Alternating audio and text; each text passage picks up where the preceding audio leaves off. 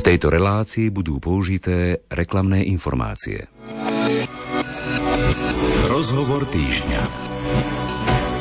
Miriam Lexman vo voľbách do Europarlamentu v roku 2019 získala takmer 28 tisíc hlasov. Nasledujúci rok zasadla do parlamentných hlavíc. V marci 2021 zaradila Čína europoslankyňu na sankčný zoznam kvôli jej snahe kritizovať predstaviteľov režimu, ktorí zodpovedajú za porušovanie ľudských práv Ujgurov. Príjemné počúvanie relácie Rozhovor týždňa s Miriam Lexman vám praje hudobná redaktorka Diana Rauchová a redaktor Peter Štancel.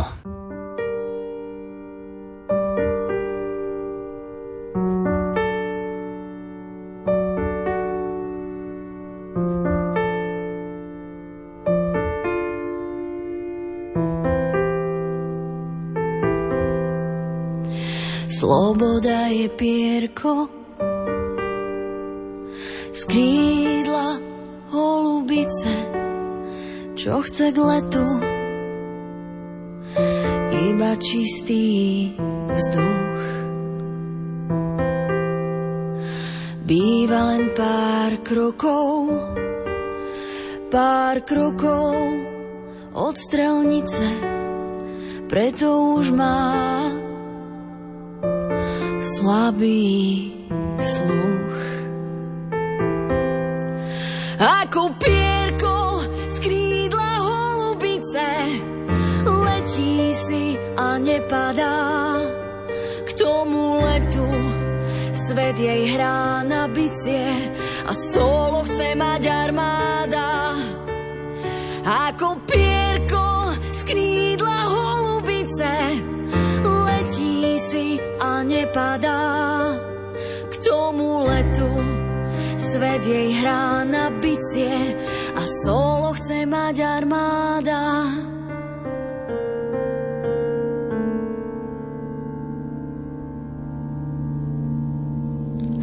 Sloboda je pierko z krídla holubice. Dnes sa teda budeme rozprávať s Miriam Lexman. Vy už ste ohlásili, že budete kandidovať v voľbách do Európskeho parlamentu. Čo podnetilo toto rozhodnutie?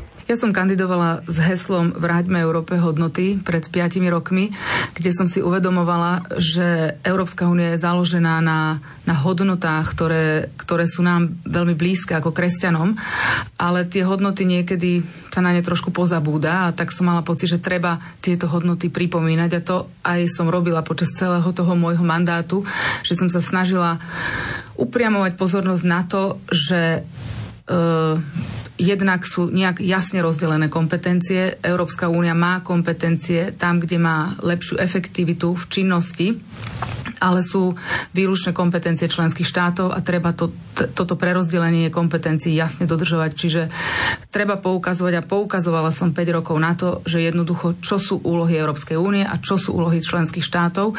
Žiaľ, vidím často, že Európska únia míňa svoju energiu, čas, peniaze e, občanov členských štátov Európskej únie na to, aby, aby riešila otázky v členských štátoch a pozabúda veľmi často na to, že my musíme sa zamerať na to, aby sme hlavne riešili otázky ekonomickej bezpečnosti, dostupnosti potravín, dostupnosti liekov. My čelíme veľkým výzvam v ekonomike, e, úpadok konkurencie schopnosti európskych ekonomik, to je veľký problém a tu musíme zabrať. Bola konferencia o budúcnosti Európy kde občania vygenerovali okolo 300 požiadaviek, ktoré chcú, aby Európska únia riešila. E, teda bolo ich vyše 300, ale možno, že dve desiatky z nich boli, boli otázky, ktoré sa netýkali súčasných kompetencií Európskej únie. A my sa niekedy zameráme na tie dve desiatky a začneme riešiť to, čo ešte nie je v kompetencii. Otvárame zmluvy, alebo teda tlačíme na to, aby sa otvárali zmluvy, tlačíme na to, aby sa presúvalo, e, presúvalo viac kompetencií do Bruselu, tlačíme na to, teda ja nie, E, aby sa e, upustilo od práva veta pre členské štáty v niektorých politikách a toto nie je správna cesta. Správna cesta je to, že poďme si vyhrnúť rukávy a zamerať sa na tých 300 požiadaviek, ktoré, na ktoré máme kompetencie. Nepotrebujeme meniť zmluvy, nepotrebujeme otvárať zmluvy, nepotrebujeme presúvať kompetencie do Bruselu ani, ani žiadať e, zrušenie práva veta, ale môžeme ich začať riešiť zajtra. A na toto som apelovala celý môj mandát a chcem v tom aj pokračovať. Je to veľmi blízka téma KDH.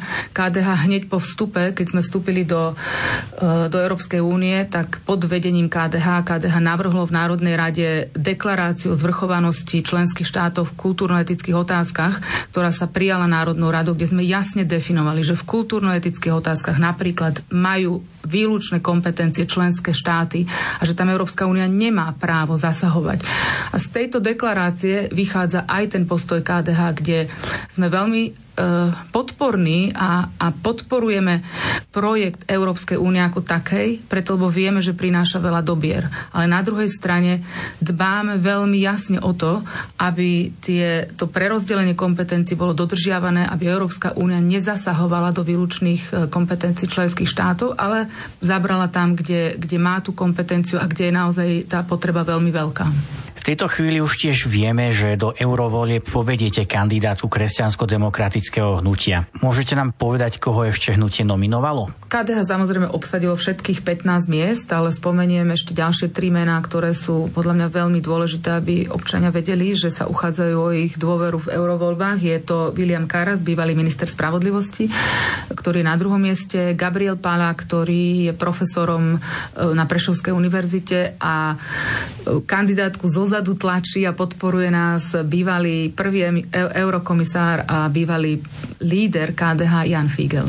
Na Slovensku sa zvyčajne pred eurovoľbami rieši nízka účasť voličov. Na čo by ľudia mali v týchto voľbách prihliadať? Ja som sa tu snažila na, na poukazovať na dôležitosť našich postojov voči Európskej únie už počas národných volieb, e, preto lebo som poukazovala na to, že jednak v eurovoľbách si volíme europoslancov a áno, občania môžu mať niekedy pocit, že, že však máme tam, teraz je ich 14, budeme mať od, po týchto voľbách tohto roku 15 e, poslancov a že čo, ten, čo tých 15 poslancov zmôže. A možno aj ľudia málo dbajú o to, že aké sú rozdiely v tých programoch tých jednotlivých politických strán, že čo v tom Európskom parlamente ten daný poslanec za danú politickú stranu chce presadzovať. A na toto chcem upozorňovať a povzbudovať ľudí, aby si prečítali ten program, aby vedeli, že ktorá strana čo presadzuje, lebo je to veľmi dôležité a potom aj kontrolovali tých europoslancov, lebo tu vidíme mnoho politických strán, ktoré niečo deklarujú na Slovensku a ich europoslanci hlasujú v úplnom rozpore s tým, tým, čo tu tieto strany deklarujú. Mnohokrát je to práve o tom, aj mnohé strany vládnej koalície hovoria o tom, ako chránia národné záujmy, ako chránia e, európske zmluvy, aby sa nezasahovalo do kompetencií členských štátov, ale ich europoslanci potom hlasujú za, za také rezolúcie, ktoré, ktoré to robia. A jednoducho túto dvojtvárosť mnohých politických strán na Slovensku si ľudia musia všímať, aby videli, že jednoducho tá konzistentnosť a ten jasný postoj k niektorým otázkam je dôležitý, aby si občan vybral, že kto chce, aby ho zastupoval v tom Európskom parlamente.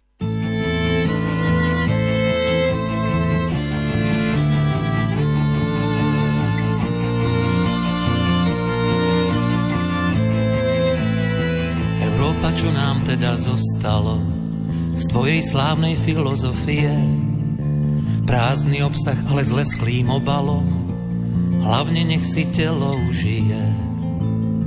Európa, čo má dnes spravodlivosť, z múdrosti tvojho práva, zákony, čo odsudzujú aj život, moc, ktorá sa za pravdu vydáva. Európa zbavuje sa koreňov, napriek tomu, že sú ľuďmi žité. Už ani presne nevie, čo je ňou a vspiera sa svojej identite Európa nerozmýšľa, čo potom ostane ešte ľudské z človeka. Bez úcty k hodnotám a životom jej zmysel kam si uteká.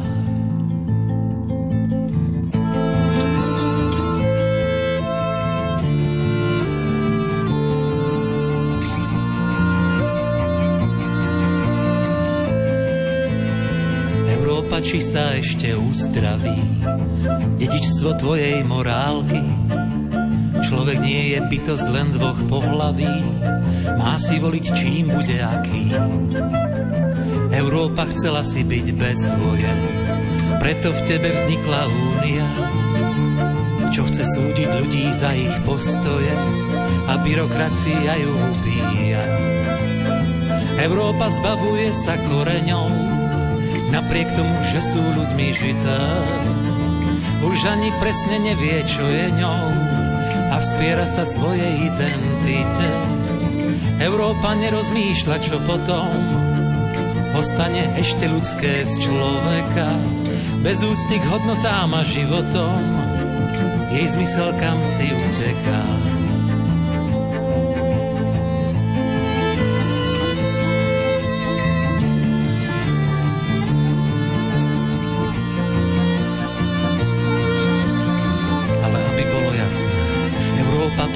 Podobáš sa pohľadu. Kurtizány s rozopnutou blúzkou, no kritikou smerovania západu. Nechce tu nik zvelebovať Rusko. Európa zbavuje sa koreňou, napriek tomu, že sú ľuďmi žité. Už ani presne nevie, čo je ňou a vspiera sa svojej identite. Európa nerozmýšľa, čo potom, ostane ešte ľudské z človeka, bez úcty k hodnotám a životom, jej zmysel kam si uteká.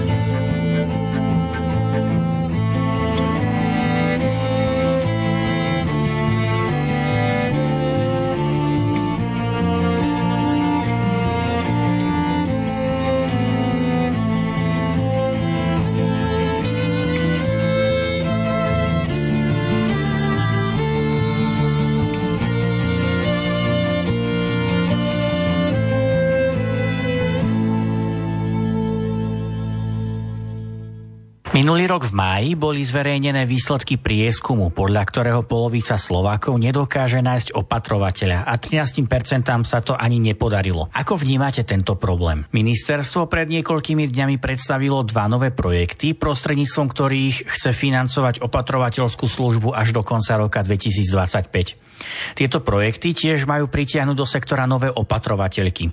Považujete toto riešenie za dostatočné? Robili sme si tento prieskum v KDH práve preto, že sme cítili, že toto je jeden sektor, ktorý nám kolabuje a ktorý je veľmi potrebný uchopiť čím skôr, preto lebo jednak vidíme našu demografickú krivku, kde čím ďalej tým viac občanov bude si vyžadovať práve tým, že stárneme, žiaľ na Slovensku, e, bude si vyžadovať túto službu. Na druhej strane vieme, že občania si celý život platia odvody a nevedia sa dovolať k tejto službe, na ktorú majú vlastne nárok na základe toho, že celý život si prispievali, aby e, ku sklonku života, alebo v prípade, keď to bude nevyhnutné a ich zdravotný stav si to bude vyžadovať, aby dos, dostali tú základnú službu vo forme opatrovateľskej služby. služby. Takže e, tlačíme na to, aby sa jednoducho toto riešilo, preto lebo je to systém, E, teda je to problém, ktorý keď skolabuje tento systém, tak e, začnú kolabovať naše rodiny. Ja na to upozorujem aj preto, že, ako som už teda povedala, občania na to majú právo, celý život si na to prispievajú. Na druhej strane, neriešenie tejto situácie nesmierne zaťažuje naše rodiny, preto lebo potom sa stane to, že jeden z členov rodiny, ktorý, ktorý prináša domov peniaze, musí, musí e, odísť z práce a starať sa o rodičov, starých rodičov, e, svokrovcov alebo ďalšieho rodinného príslušníka, ktorý si takú starostlivosť e, vyžaduje, čo ochudobňuje e, naše rodiny. Niektoré rodiny sa týmto naozaj dostávajú na okraj, až teda upadajú do chudoby. Potom tu vidíme ďalší aspekt, ktorý súvisí s touto službou a to je to, že táto služba u nás je tak nízko platená, že jednoducho tí opatrovatelia alebo opatrovateľky, lebo sú to väčšinou ženy, pri tom plate, ktorý je nastavený ako keby minimálna mzda, nedokážu uživiť svoje rodiny a vieme, že teda fenomén je taký, že naše mamy našich detí žijú v zahraničí a tam opatrujú seniorov e, iného členského štátu. Čiže deti vyrastajú bez matky a naši seniori nemajú t- túto základnú službu. Od zverejnenia výsledkov prieskumu už ubehol nejaký čas. Vnímate, že sa príjmajú adekvátne riešenia? Žiaľ, ja nevidím, že by sme sa nejakým spôsobom posúvali, preto lebo naďalej tento, uh, tento problém pretrváva. Uh, momentálne sa stalo to, že, že jednoducho prišli nové projekty, ktoré nezodpovedajú tým všetkým problémom, lebo nereflektujú na tie, na tie pro, problémy. Ja som napríklad ukazovala na to, že my musíme zabezpečiť udržateľnosť tohto sektora, aby jednoducho tam bola kontinuita, práve preto, že sa tam používajú európske prostriedky, tak ako europoslankyňa som sa snažila poukazovať na to, že tam musí byť kontinuita. U nás sa stávalo to, že ide to na projektovej báze, čiže skončil projekt, potom tam bolo nejak, niekoľkomesačná medzera, potom začal ďalší projekt. E, v iných krajinách, členských krajinách sa to takto nerobí. Kontinuálne sa môžu, sa môžu napríklad si obce, mesta alebo, alebo tí neverejní poskytovateľia žiadať o projekty, preto lebo to, čo sa deje na Slovensku, je to, že skončí projekt uh, a, a, a teraz môžu si žiadať o nový projekt, ale je tam niekoľko mesačný výpadok a kto má platiť platy tých opatrovateľov tých niekoľko mesiacov? Naša krajina došla s tým riešením, že si majú zobrať úver. Lenže musíme si uvedomať, že mnohí títo neverejní poskytovatelia si nemôžu zobrať úver. A na koho si majú zobrať ten úver? Niektorí si zobrali na seba ten úver a teraz sa modlia, aby raz im tie finančné prostriedky boli, boli splatené. Eh, odkaz od ministerstva bolo také, že však to môžu zaplatiť tí rodiny príslušníci, no ale ja neviem, prečo by to tí rodiny príslušníci mali platiť. Jednak, že mnohí na to vôbec nemajú. Po prvé a po druhé, aj keby na to mali, veď oni majú zo zákona nárok na túto službu, lebo si platili odvody. A jednoducho my nemôžeme povedať, že keďže my sme spackali manažment projektov, tak nech si to platia klienti sami. Čiže toto je ďalší, ďalší problém, ktorý, e, ktorý musíme riešiť. Ja som pracovala na európskej stratégii pre, pre e, star, starostlivosť, kde sme jasne zadefinovali, že musíme chrániť dôstojnosť klienta a chrániť dôstojnosť opatrovateľov. Že ten klient musí mať e, tú službu takú, aby mu to zabezpečilo dôstojnosť. A čo znamená napríklad aj to, že sa nemusí báť, že či tá opatrovateľka zajtra príde alebo skončil projekt a zajtra už nepríde a čo sa s ním stane. To je jedna vec. Na, dru- na druhej strane treba poukazovať na to, že tie podmienky pre ten, tie naše opatrovateľky práve pre finančnú poddimenzovanosť celého tohto sektora sú katastrofálne. Je to veľmi ťažká práca aj fyzicky, aj psychicky. My e, nemáme v zákone na, nastavené jasné, e, ako keby jasnú definíciu opatrovateľa a k tomu príslušnú mzdu. Žiaľ, ako som už spomenula, väčšinou dostávajú minimálnu mzdu. A teraz ja sa pýtam, veď na to máme európske prostriedky. Prečo my nevieme dať dôstojný príjem pre týchto ľudí, ktorí robia tak veľmi ťažkú a veľmi potrebnú prácu pre, e, pre našu krajinu a pre našich seniorov alebo, alebo, alebo ľudí, ktorí potrebujú takúto podporu a pomoc lebo máme zle nastavený systém. A toto sa opakuje do nekonečna, vždy sa to hovorí, máme to zle nastavené a z roka na rok to ostáva presne takisto. Ja nestretol som chlapa, čo z otca muža urobil. No viem, že nebyť jeho, môj život by sa nezrodil. Preto dúfam, že som aspoň z časti ako on. Vo vnútri skromný človek a v hlave šampión. Ja nestretol som chlapa, čo z otca muža urobil. No pokúšam sa chápať, odkiaľ mal vždy toľko síl. Pevne kráčať, dýchať vzduch a spievať z plných pľúc. Všetky krásy tohto sveta s láskou vnímajú. Čo muž vedieť má, nie je náhoda. To všetko otec syna naučí. Oh. Ja nestretol som chlapa, čo z otca muža vystrúhal. Oh. Naučil ho byť sa po nociach sa oňho bál. Vravel, na čo ti je život, keď bojíš sa ho žiť. Veď aj tak bude všetko len tak, ako má byť. Oh, oh, oh, čo muž vedieť má, nie je náhoda. To všetko otec syna naučí, naučí. Hoď len minút pár.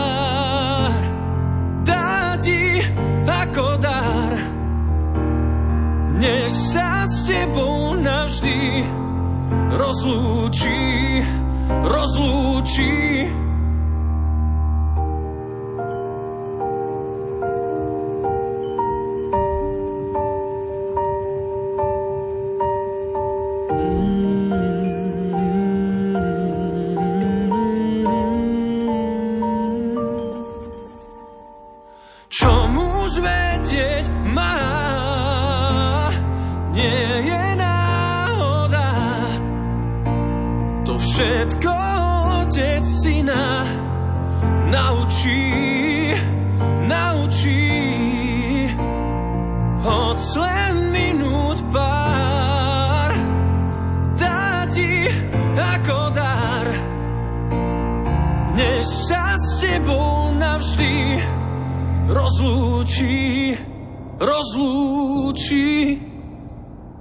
Sa v relácii rozhovor týždňa rozprávame s europoslankyňou Miriam Lexman. Ministerstvo pred niekoľkými dňami predstavilo dva nové projekty, prostredníctvom ktorých chce financovať opatrovateľskú službu až do konca roka 2025. Tieto projekty tiež majú pritiahnuť do sektora nové opatrovateľky.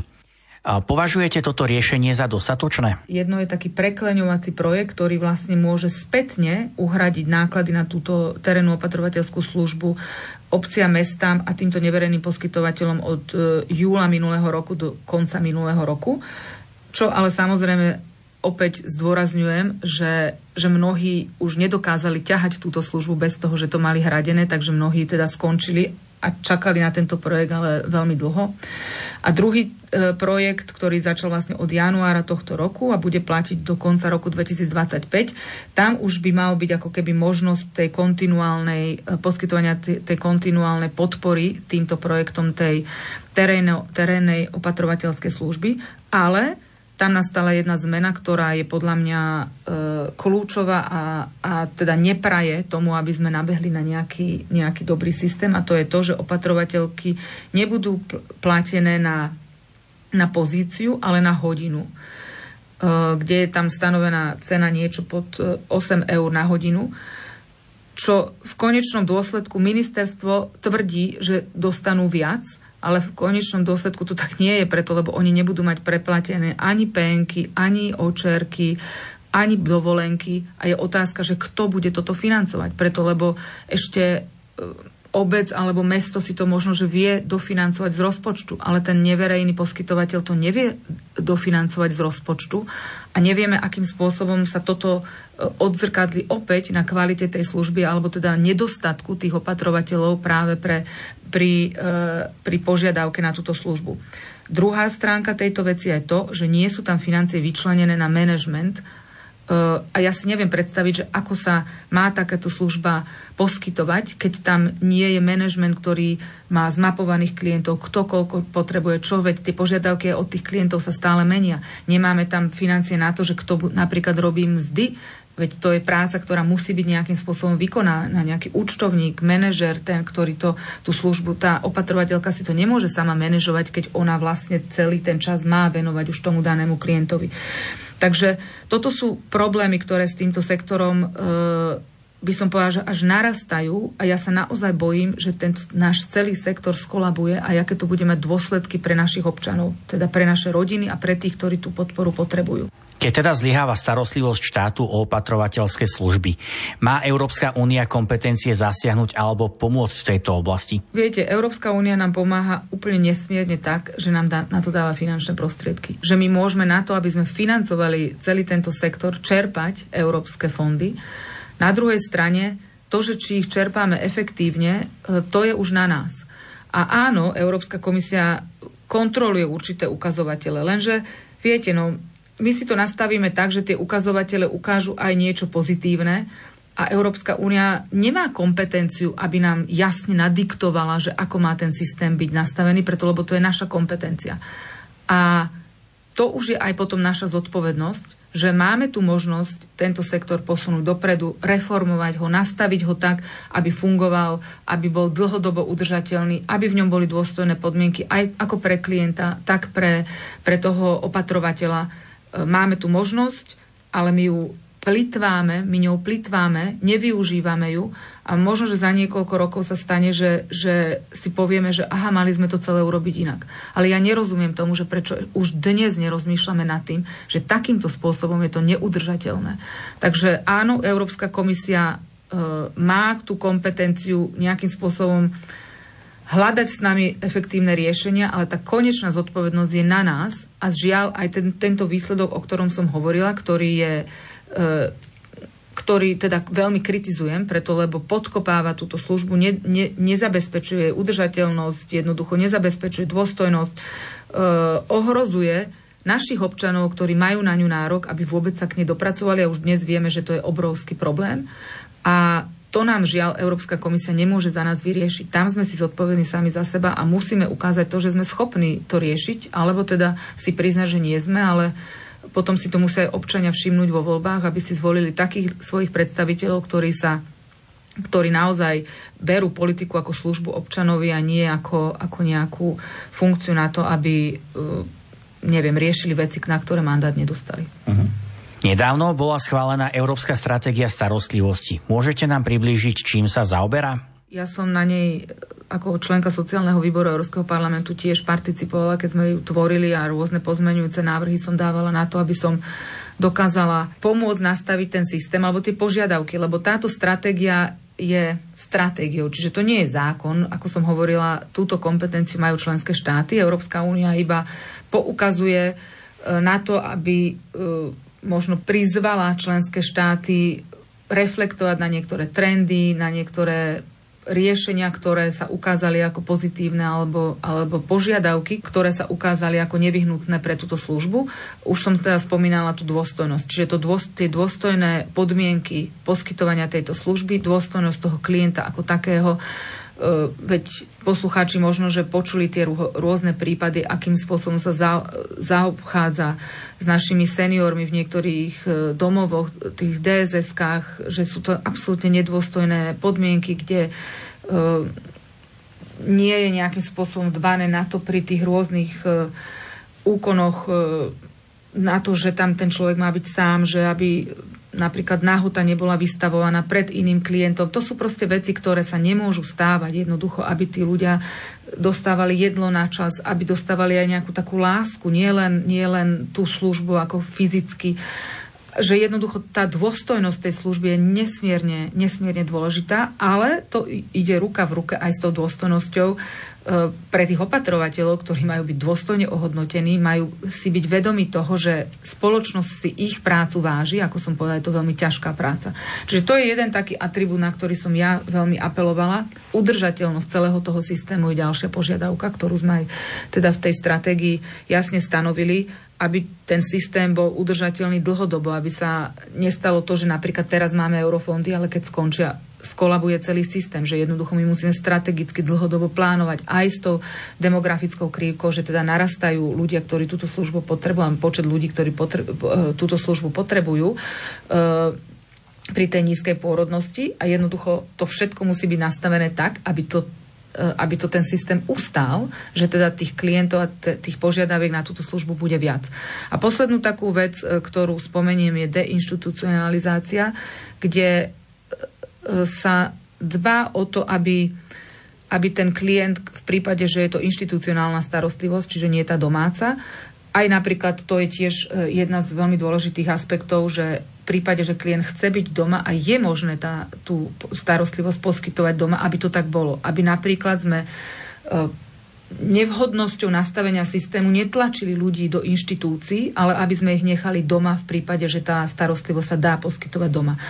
A ten klient chce byť doma, lebo to je mnohokrát e, otázka tiež, že, že keďže nevieme tú terénnu opatrovateľskú službu zabezpečiť, presunieme klienta do, teda do tej inštitucionálnej e, starostlivosti, ale napríklad tá je pre štát drahšia.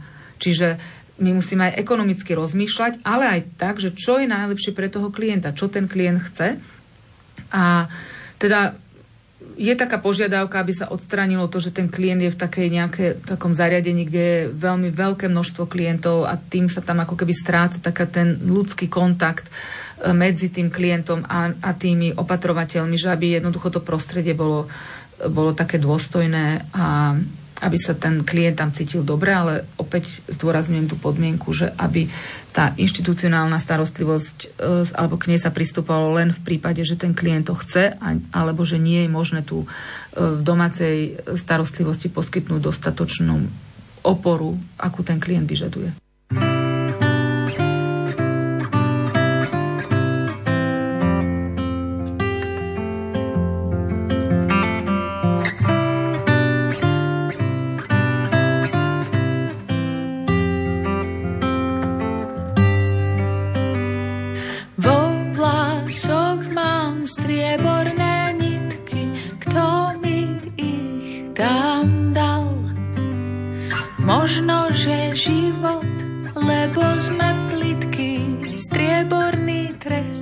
primera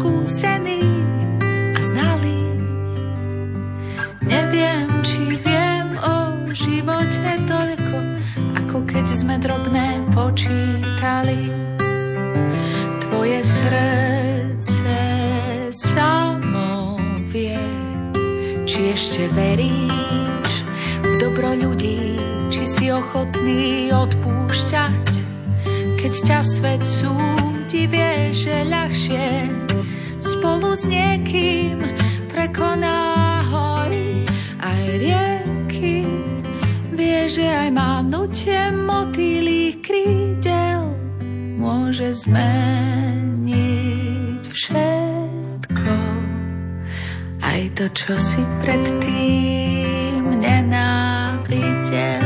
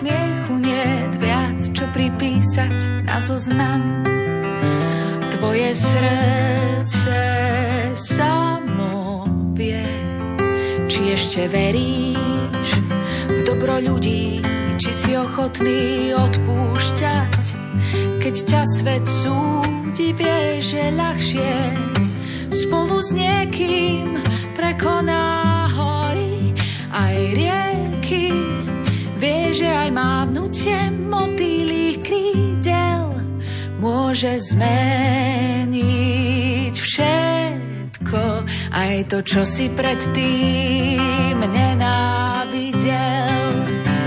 Tvoje srdce samo vie, či ešte veríš v dobro ľudí, či si ochotný odpúšťať, keď ťa svet súdi, vie, že ľahšie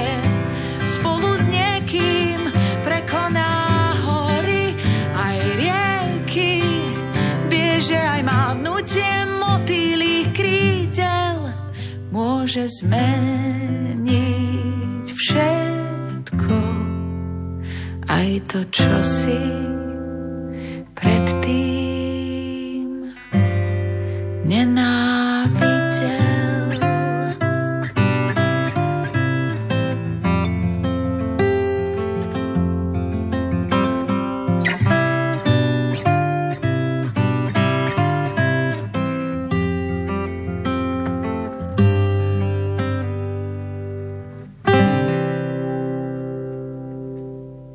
Európsky parlament prijal smernicu proti zavádzajúcim informáciám o výrobkoch. Prečo bola potrebná takáto smernica?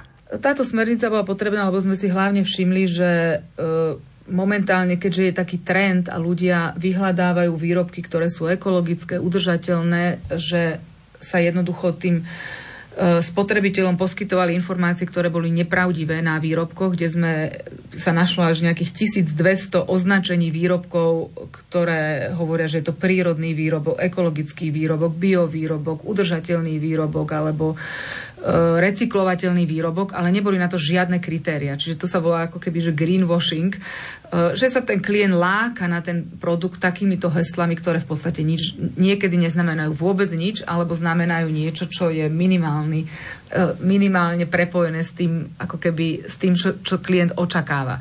Takže táto smernica má podstate za cieľ, aby to označovanie bolo nejakým spôsobom e, systémové, aby teda klient vedel, čo presne toto označenie znamená, aby sa nemohlo nejakým spôsobom zavádzať, alebo aby sa to nemohlo nejakým spôsobom kompenzovať len tak, že áno, že tento výrobok je prírodný, lebo firma, ktorá ho vyrábala, zasadila 100 stromov, lebo aj akože takéto odpovede boli poskytnuté, že prečo teda také označenie tá firma daná používa. Čiže do tohto chceme zaviesť nejaký systém, aby sme vedeli, ako, alebo spotrebiteľ, aby vedel, že keď si kupuje tento výrobok, ktorý napríklad je možno aj drahší, ale je označený tak, že indikuje, že eh, je zelený, alebo bio, alebo teda recyklovateľný, aby tam boli jasné kritéria, že za akých okolností môže byť takýto nápis na, na tom výrobku a čo ten konkrétny nápis naozaj znamená.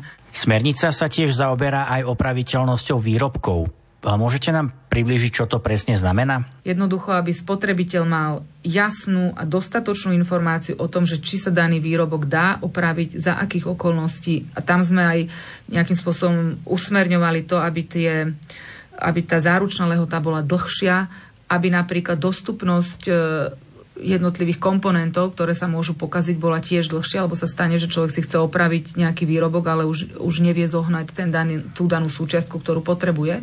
A toto opäť e, slúži jednak na ochranu životného prostredia, preto lebo keď sa ten daný výrobok bude používať oveľa dlhšie, opraví sa a ďalej sa môže používať, tak bude oveľa menej odpadu.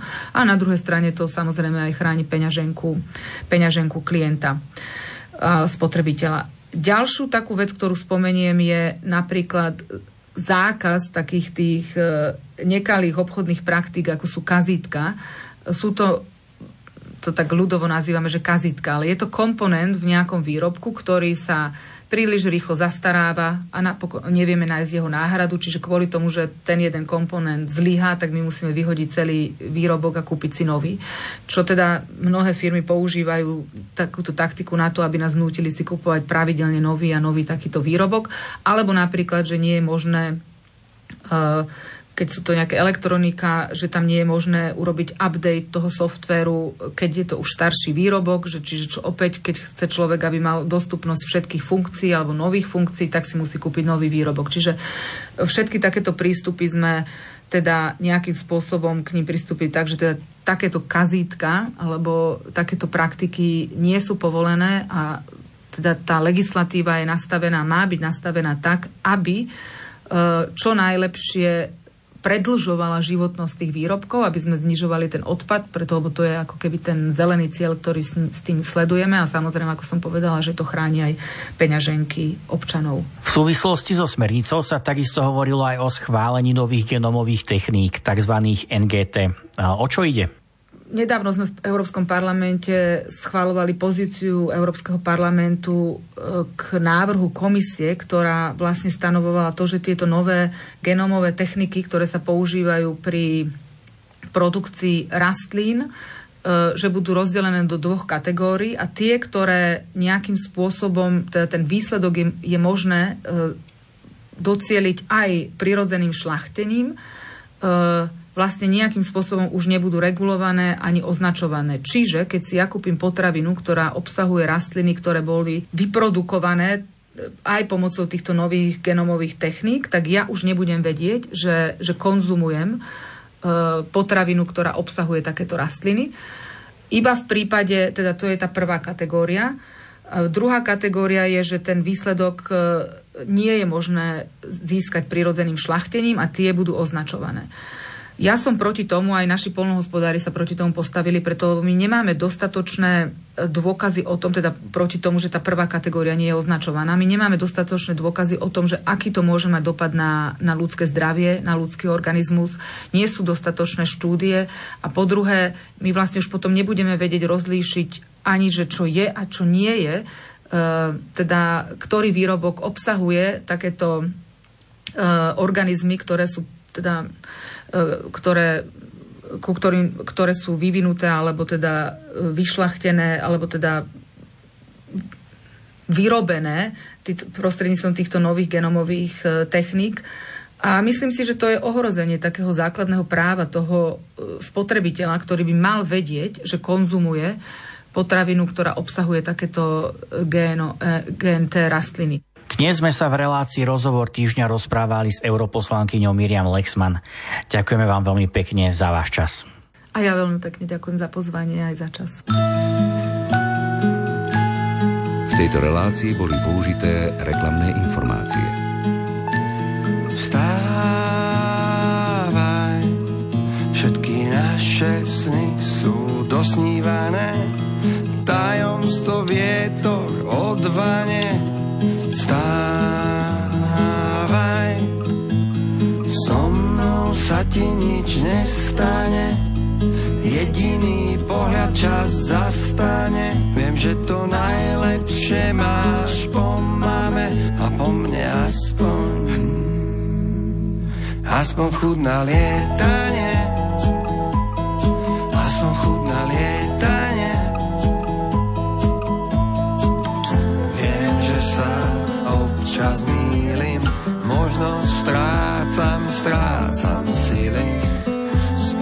tebou zvládnem každý boj, každý boj. Viem, že ti často chýbam, že sa málo, málo pýtam, ako zvládaš každodenný boj, ten tvoj.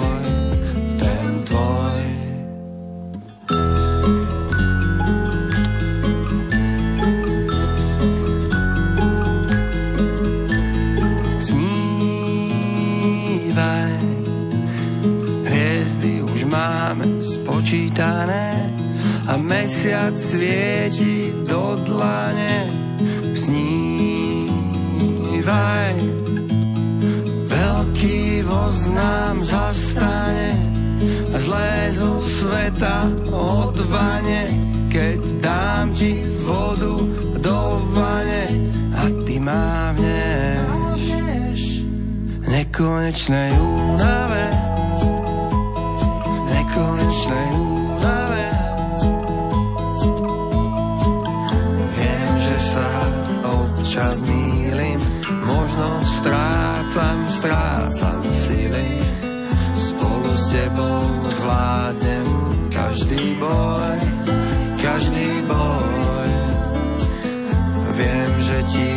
často chýbam, že sa málo, málo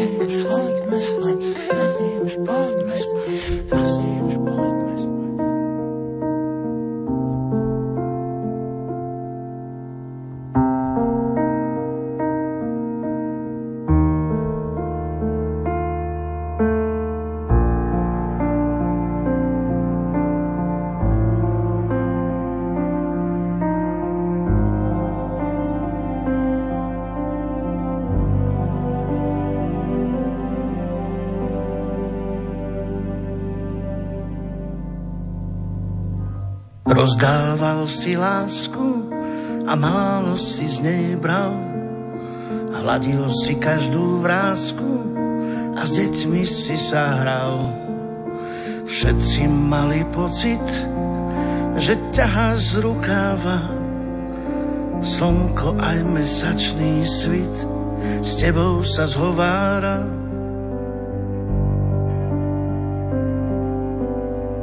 Rozdával si lásku a málo si z nej bral. Keď všetci zložia masku, zostanú tvárou tvár. Prinášal si nádej, spomienky na zázrak. Kvitla každá alej, nik neklopil zrak. Dávaš iba lásku, viac ako uniesť viem. Dávaš noci svetlo, cez deň zasa tiem. Núkaš čistú vodu, vždy keď sme domriem. Ja si beriem všetko, snáď viac ako smiem. Ak polámu sa krídla, jak tebe pobežím, si ten, čo ma dvíha a so mnou vydrží. Polámané lúče, kto si posklada, by sa ráno z dolín vytratila hma. Dávaš iba lásku, viac ako uniesť viem. Dávaš noci svetlo, cez deň zasadím núkaš čistú vodu, vždy keď sme domriem. Ja si beriem všetko, snáď viac ako smiem.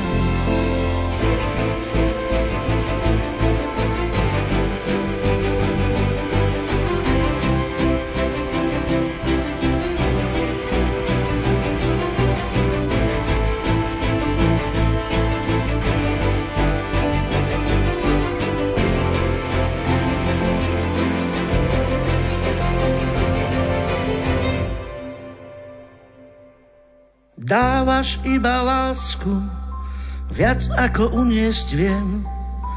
Dávaš noci svetlo, cez deň zasa tieň. Núkaš čistú vodu, vždy keď sme domriem. Ja si beriem všetko, snáď viac ako smiem.